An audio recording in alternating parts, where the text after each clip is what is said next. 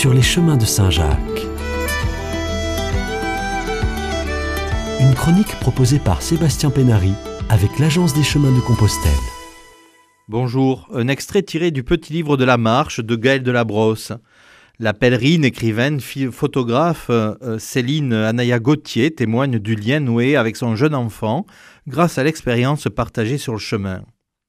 Céline, franco-péruvienne, avait dit à son fils qu'à l'âge de 7 ans, en tant que jeune guerrier des Andes descendant des Quechua, il devrait choisir un rite initiatique pour devenir un petit homme.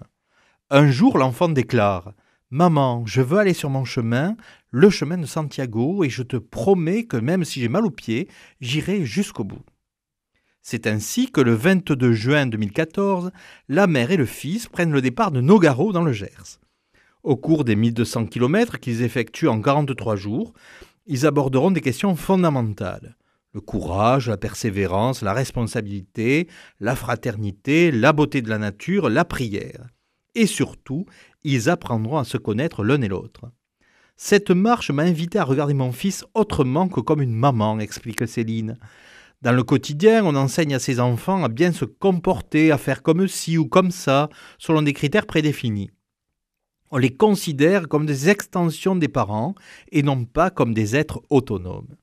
Cette aventure a fait exploser ce schéma. J'ai alors pris conscience que si je l'éduquais ainsi, je risquais de l'entraîner sur un chemin qui n'était pas le sien.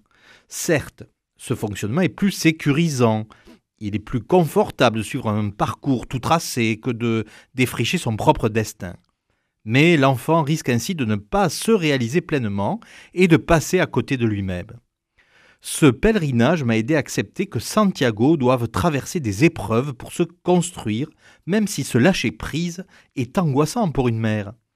En réalité, au bout de quelques jours, le passage des Pyrénées étant le lieu de cette prise de conscience, Céline ne chemine plus avec son fils, mais avec un compagnon de route, un petit homme à part entière avec ses questionnements, ses doutes, ses inquiétudes.